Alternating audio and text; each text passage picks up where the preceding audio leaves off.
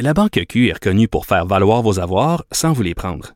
Mais quand vous pensez à votre premier compte bancaire, tu sais, dans le temps à l'école, vous faisiez vos dépôts avec vos scènes dans la petite enveloppe. Hmm, C'était bien beau. Mais avec le temps, ce vieux compte-là vous a coûté des milliers de dollars en frais, puis vous ne faites pas une scène d'intérêt. Avec la Banque Q, vous obtenez des intérêts élevés et aucun frais sur vos services bancaires courants. Autrement dit, ça fait pas mal plus de scènes dans votre enveloppe, ça. Banque Q. Faites valoir vos avoirs. Visitez banqueq.ca pour en savoir plus. Cube Radio.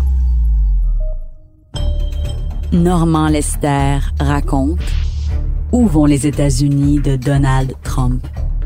Je tente dans cette série de répondre à cette question en reliant les événements actuels au passé du pays et aussi je tente de voir où cela nous mène. La chute de l'Empire américain est-elle commencée? Le peuple qui se donne comme projet de défendre la démocratie sur la planète entière semble maintenant sur le point de la renier chez lui.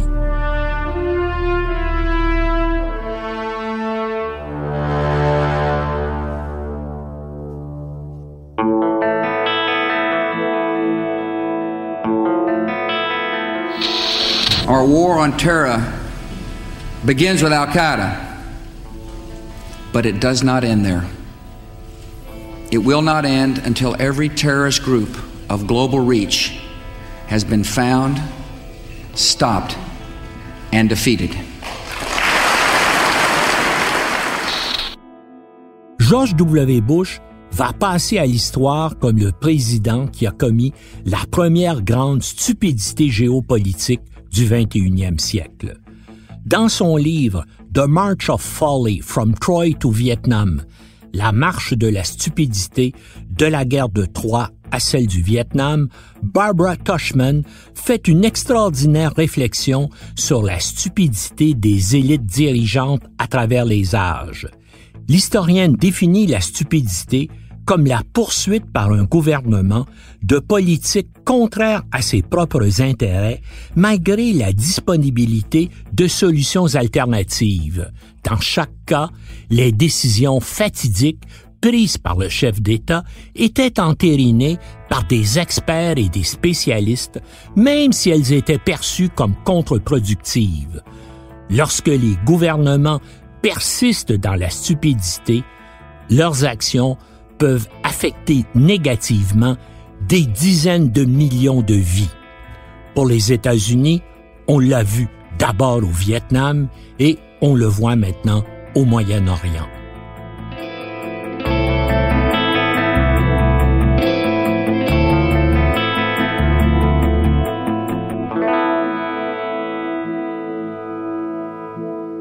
En 2003, George W. Bush a commis la première grande stupidité militaire et géopolitique du siècle en envahissant l'Irak et déstabilisant ainsi le Moyen-Orient pour des décennies à venir. Il a tenté de se justifier en déclarant que Saddam Hussein développait des armes de destruction massive et soutenait Al-Qaïda. Deux mensonges patents. Quinze ans plus tard, il y a encore des troupes américaines qui combattent en Irak. Depuis 2003, 4500 soldats américains y sont morts et on estime que quelques 500 000 Irakiens ont été tués par des faits de guerre au cours de la même période. Des raids aériens d'une rare puissance ont touché toute la nuit à l'aube la capitale avec toujours comme cible Saddam Hussein et ses infrastructures.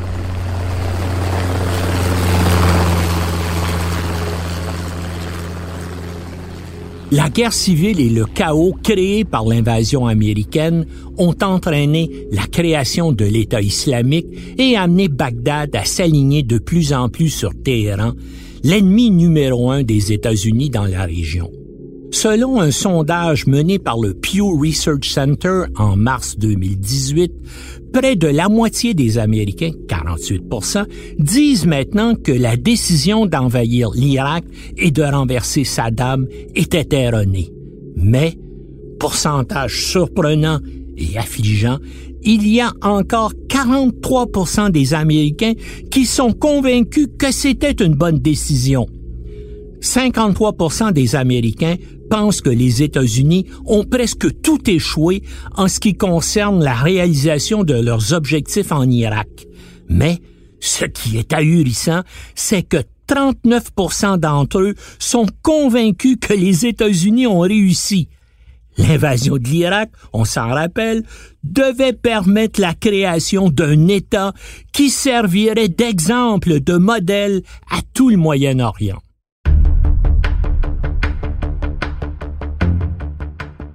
Dans leurs aventures guerrières, les Américains emploient les mêmes méthodes honteuses qu'ils dénoncent lorsque ce sont leurs adversaires qui les utilisent. Les États-Unis ont eu recours à la torture dans de nombreux pays depuis le 11 septembre 2001.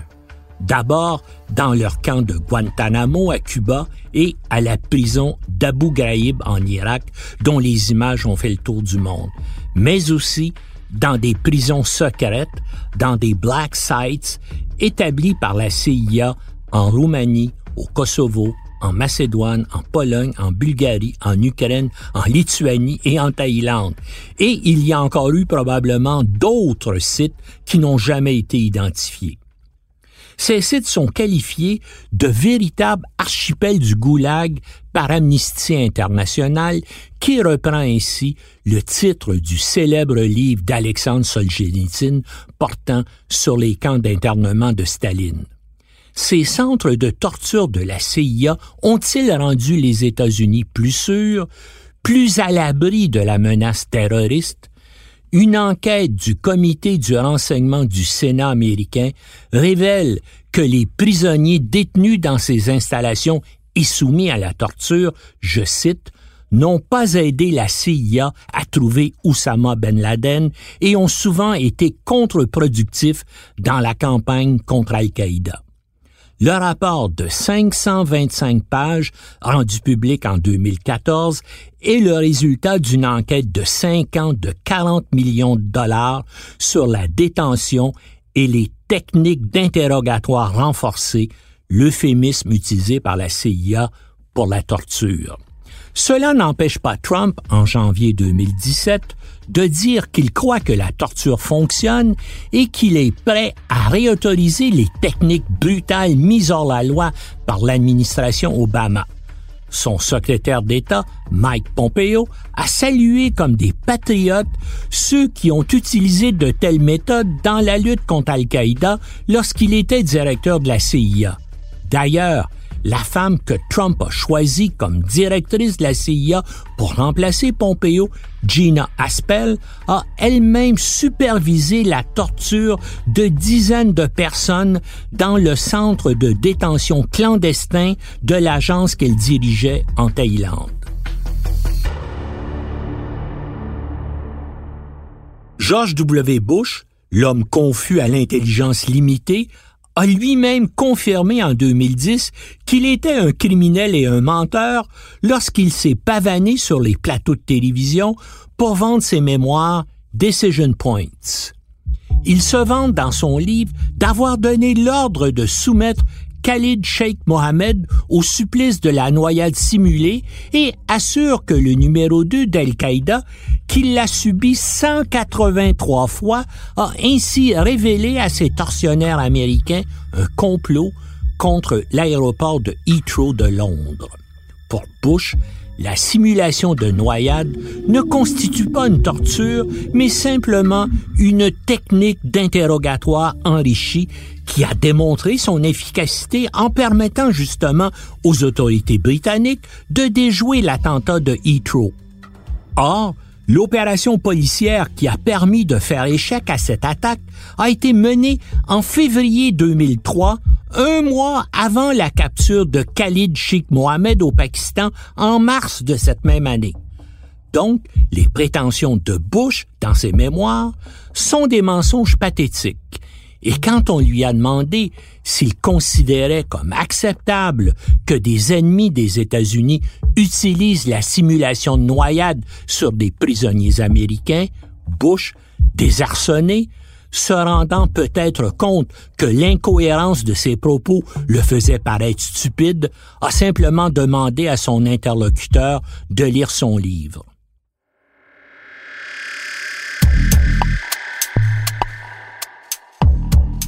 Durant la Seconde Guerre mondiale, des militaires japonais ont été exécutés pour avoir soumis des prisonniers américains au supplice de la noyade simulée. Et une cour martiale américaine a trouvé un soldat des États-Unis coupable de torture pour avoir soumis un Philippin au même supplice durant la guerre hispano-américaine. Que Bush ait commis un crime en l'autorisant est donc incontestable même en vertu du droit américain. Le problème de la torture, c'est qu'elle produit des informations erronées. Après avoir été longuement torturé par la CIA, le djihadiste Im Sheikh al-Libi confirme qu'il y a des liens entre Saddam Hussein et Al-Qaïda. De plus, il révèle que l'Irak possède des armes de destruction massive. Ces deux renseignements totalement sans fondement seront utilisés par Bush et ses complices Dick Cheney et Donald Rumsfeld comme prétexte pour déclencher la guerre d'Irak. Et qu'est-il donc arrivé au supplicié al-Libi?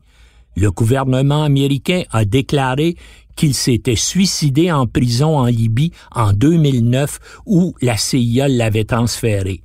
Human Rights Watch a demandé, sans succès, une enquête indépendante sur les circonstances de sa mort.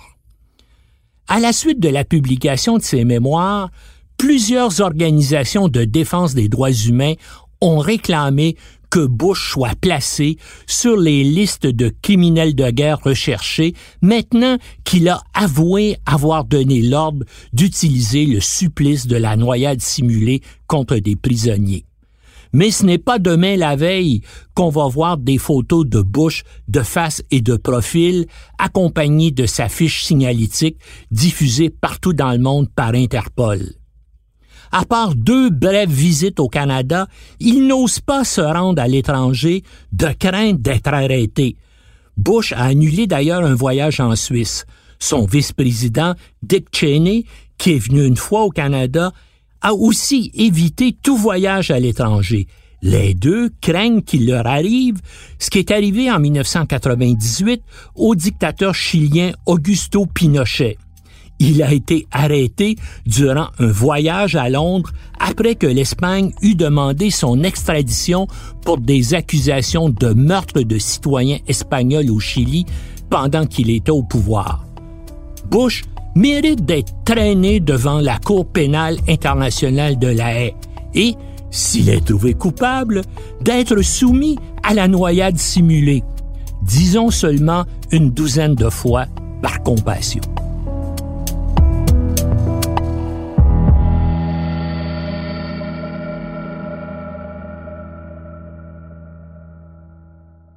Le Parti républicain des États-Unis au service des oligarques qui dominent les milieux financiers américains est en grande partie responsable des immenses problèmes qu'affronte actuellement le pays, entre autres à cause des hommes méprisables qu'il a réussi à placer à la Maison-Blanche, de Richard Nixon à Donald Trump, en passant par George W. Bush. Mais les problèmes et les difficultés du pays sont attribuables avant tout au dysfonctionnement du système politique américain lui-même. Ce qui entraîne que, même lorsque des hommes intègres, intelligents et compétents, comme Barack Obama, accèdent au pouvoir, ils sont incapables de vraiment se libérer de ces contraintes. Rappelez-vous la campagne électorale et les élections de l'automne 2008. Le jeune et dynamique candidat noir à la présidence ne promettait rien de moins que de changer le monde s'il est élu à la présidence.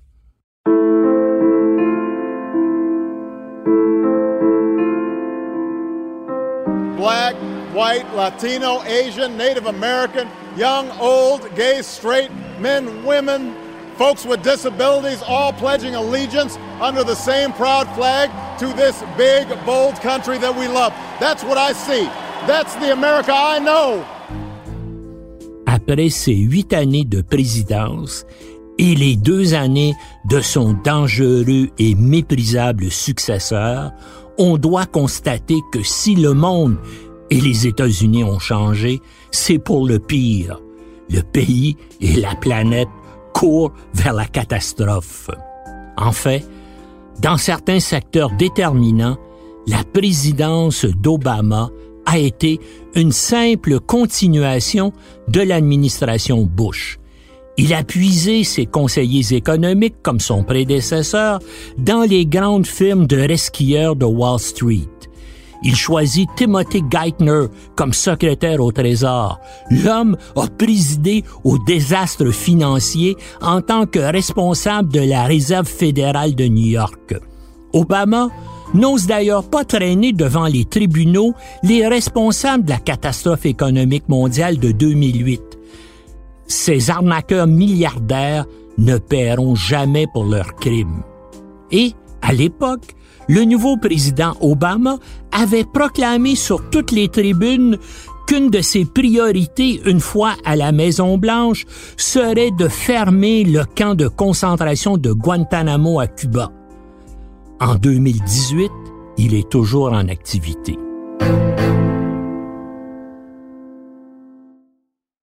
La Banque Q est reconnue pour faire valoir vos avoirs sans vous les prendre. Mais quand vous pensez à votre premier compte bancaire, tu sais, dans le temps à l'école, vous faisiez vos dépôts avec vos scènes dans la petite enveloppe. Hmm, c'était bien beau. Mais avec le temps, ce vieux compte-là vous a coûté des milliers de dollars en frais, puis vous ne faites pas une scène d'intérêt. Avec la Banque Q, vous obtenez des intérêts élevés et aucun frais sur vos services bancaires courants. Autrement dit, ça fait pas mal plus de scènes dans votre enveloppe, ça. Banque Q. Faites valoir vos avoirs. Visitez banqueq.ca pour en savoir plus. Obama, l'homme du changement, refuse de regarder en arrière, c'est son expression, sur les crimes de son pays. Il évite surtout méthodiquement de regarder la vérité en face. Il ne prend aucune initiative pour traîner devant les tribunaux Bush, Cheney, Rumsfeld et les dizaines d'autres hauts dirigeants américains qui ont autorisé l'usage de la torture. En Russie, Poutine, un ancien du KGB, a toujours refusé de poursuivre les responsables des abominations staliniennes. Les Français, eux, ont au moins reconnu officiellement les crimes commis durant la guerre d'Algérie, mais ils ont amnistié ceux qui les ont commis. Nation défaite, l'Allemagne a été contrainte par les vainqueurs de faire face à son passé et a amené la racaille nazie devant la justice encore que des dizaines de nazis influents qui méritaient la mort ont réussi à s'en tirer avec des peines mineures ou ont pu jouir d'une fin de vie paisible en travaillant pour les vainqueurs, comme nous l'avons vu dans un balado précédent. Barack Obama, prix Nobel de la paix, s'était engagé à retirer les troupes américaines d'Afghanistan, mais il a fini par céder aux pressions des généraux et il y a plutôt envoyé 30 000 hommes. Après un retrait d'un certain nombre de ses militaires, Trump, au début de 2018, a accru de nouveau l'effectif militaire des États-Unis dans le pays à 15 000 hommes. Et cette présence militaire américaine est encore plus massive que l'indiquent ces chiffres. La revue Foreign Policy révèle en 2016 que 28 000 contractuels militaires, l'euphémisme du Pentagone pour désigner des mercenaires, soutiennent l'armée américaine en Afghanistan. Au Moyen-Orient, Obama avait promis un nouveau départ au monde arabo-musulman dans son discours du Caire en 2009. Il a bien tenté, sans succès, de tenir tête à l'American Israel Public Affairs Committee, l'APAC, l'un des plus puissants lobbies de Washington avec la National Rifle Association. Il s'était engagé auprès des Arabes à faire cesser l'expansion des colonies de peuplement juives en Cisjordanie et à Jérusalem-Est mais il a dû renier ses engagements après un rappel à l'ordre du premier ministre israélien Netanyahou. Invité à prendre la parole devant le Congrès par la majorité républicaine, le discours de 39 minutes de Netanyahou a été interrompu à 26 reprises par des ovations debout des représentants républicains comme démocrates. Obama, il faut dire, s'est vengé de cette humiliation lorsque les États-Unis ont laissé le Conseil de sécurité de l'ONU adopter une résolution défavorable à Israël. Elle affirmait que les colonies juives érigées dans les territoires occupés par Israël n'avaient aucune validité juridique et entravaient l'éventuelle création d'un État palestinien. Cette résolution a été adoptée par 14 voix contre aucune. Les États-Unis, jusque-là, avaient toujours empêché l'adoption de toute résolution critique d'Israël à l'ONU en y opposant leur veto. Cette fois, ils se sont abstenus de le faire.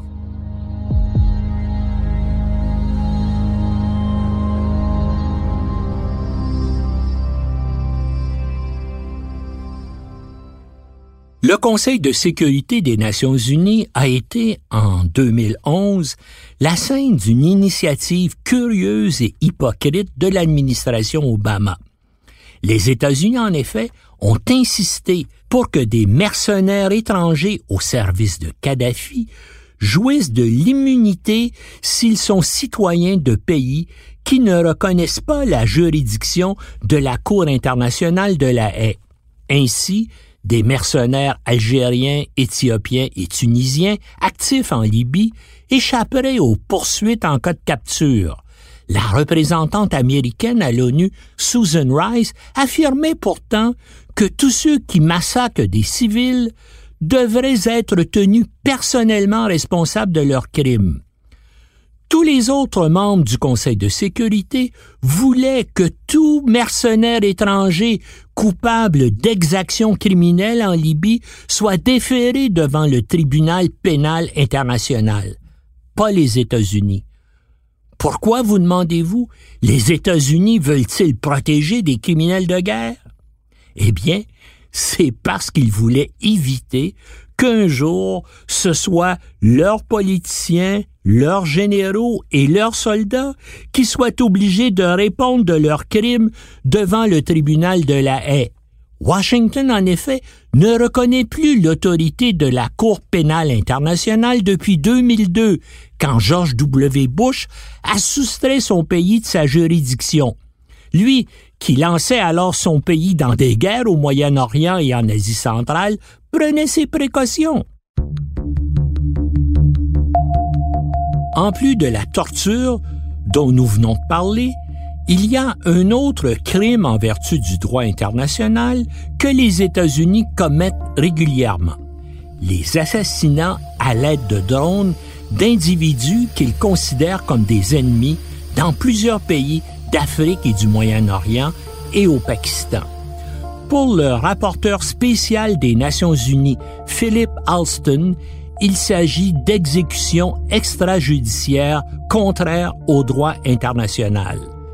Étrangement, ça semble être aussi la position des avocats du Pentagone puisque les militaires américains refusent absolument d'accomplir ces missions.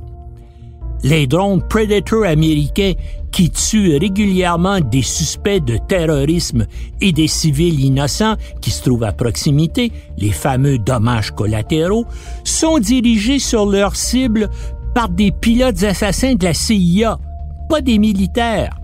Les frappes létales de drones américains contre des individus soupçonnés de djihadisme ont commencé sous George W. Bush et se sont poursuivis sous Barack Obama et Donald Trump.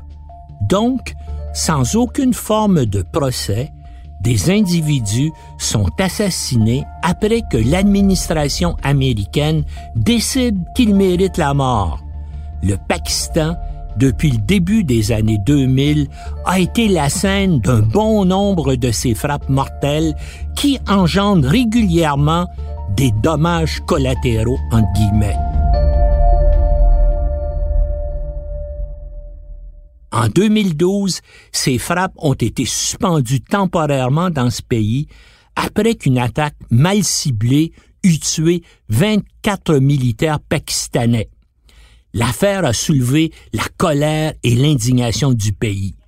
Des bavures de ce genre expliquent pourquoi, sondage après sondage depuis 15 ans, une majorité de Pakistanais considèrent les États-Unis comme un pays ennemi.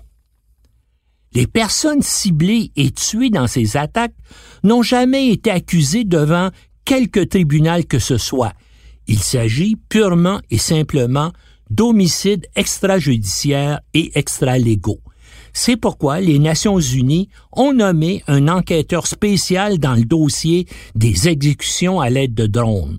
Son rapport très critique de 2010 a rapidement été tabletté par l'organisation internationale et n'a pas eu de suite. Les administrations américaines successives se sont arrogées le droit de décider de la mort d'individus considérés comme des ennemis des États-Unis. Anwar el-Avliki, un djihadiste américain vivant au Yémen, est ainsi devenu en 2012 le premier citoyen des États-Unis à avoir été exécuté sur ordre direct du président sans avoir été condamné par un tribunal.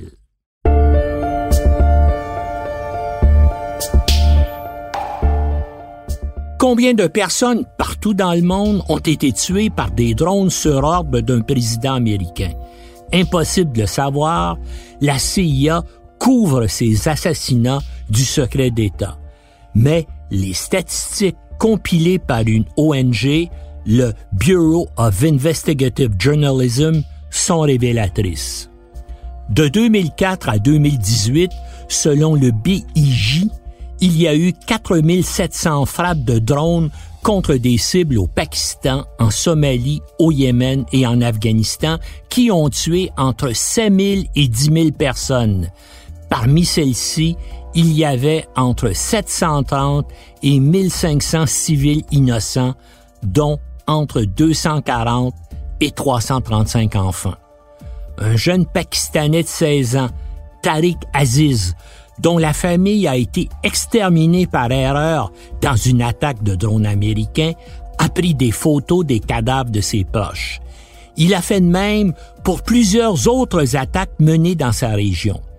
Il a donné les photos à des journalistes et à des ONG. Les photos des cadavres sanglants de bébés, de vieillards et de femmes enceintes déchiquetées ont mis les Américains dans l'embarras et en colère.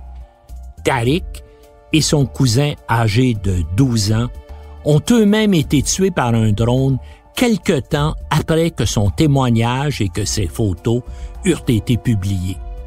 Sans doute une malheureuse coïncidence.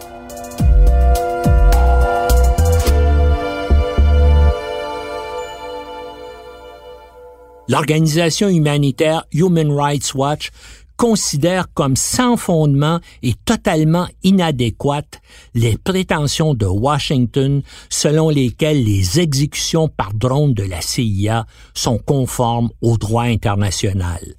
L'impunité des États-Unis pour l'utilisation extrajudiciaire et extralégale de drones ouvre la porte à d'autres pays pour faire la même chose. Imaginez le tollé aux États-Unis si jamais la Russie ou l'Iran décidaient à leur tour d'employer des drones pour assassiner des opposants à l'extérieur de leur territoire. Depuis 15 ans, une partie significative des crimes de guerre dans le monde ont été commis par les États-Unis dans leur guerre contre le djihadisme. Les lois internationales ne s'appliquent pas à eux. Tout est permis aux leaders du monde libre défenseurs des droits humains et des bonnes causes. Les Américains font partie de la race des seigneurs. Ils ont Dieu de leur côté. Le respect des conventions, des normes, des règles, c'est pour le reste de l'humanité.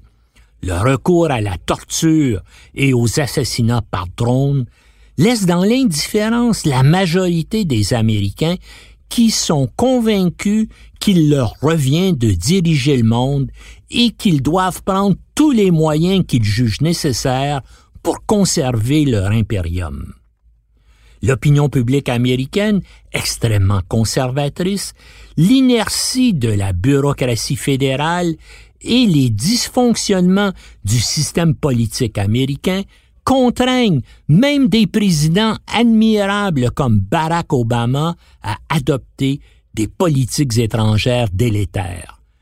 Plus intelligent, plus cultivé et plus compatissant que son prédécesseur et son successeur, Barack Obama n'a pu s'affranchir des contraintes institutionnelles et culturelles qui l'ont amené à prendre des décisions répréhensibles.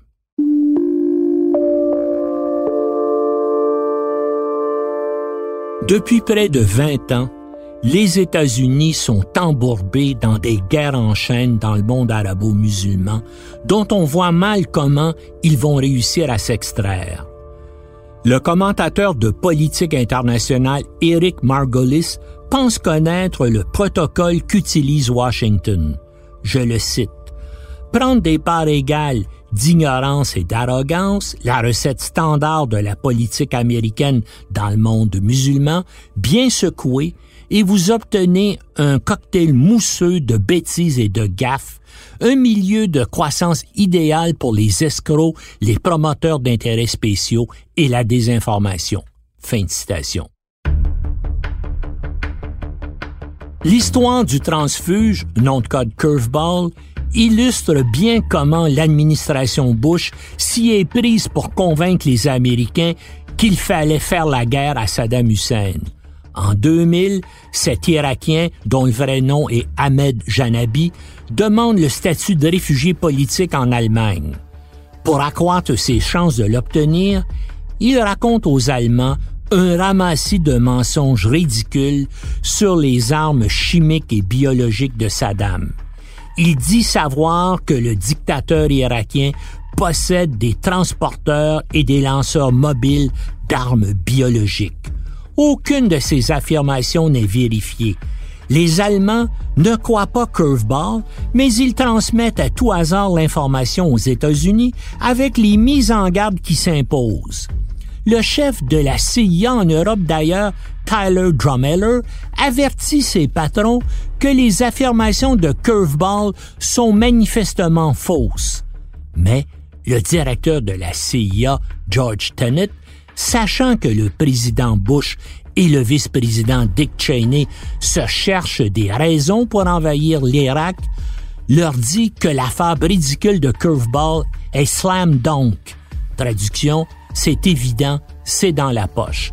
Saddam Hussein ne possédait pourtant pas d'armes de destruction massive, mais le 5 février 2003, le secrétaire d'État Colin Powell s'est rendu devant le Conseil de sécurité de l'ONU pour déclarer que le programme d'armes bactériologiques irakien menaçait l'humanité.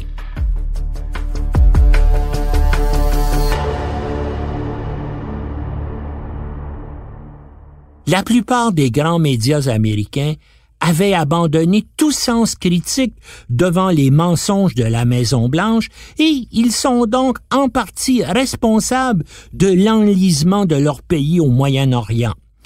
Ils ont joué un rôle majeur dans la promotion de la guerre en Irak en claironnant la propagande guerrière de l'administration Bush de crainte de se mettre l'opinion publique à dos. Les médias ont dans leur ensemble appuyer et même amplifier les faussetés générées par la CIA. En connivence avec l'administration Bush, ils ont sonné le rappel et moussé les ferveurs patriotiques en faveur de la guerre. Ils avaient peur d'être perçus comme des traîtres en collision avec Saddam s'ils ne soutenaient pas son renversement. Les mensonges et la désinformation de l'administration Bush et la complicité des médias dans leur diffusion ont laissé des traces. Encore aujourd'hui, de nombreux Américains Croit que Saddam Hussein était lié à Al-Qaïda et que l'Irak a participé au complot du 11 septembre 2001. La première grande fake news de notre siècle.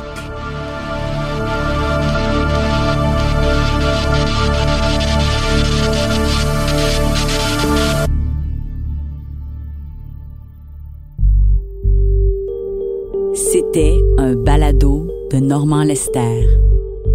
À la réalisation, Bastien Gagnon La France. Au montage, Philippe Séguin. Une production Cube Radio.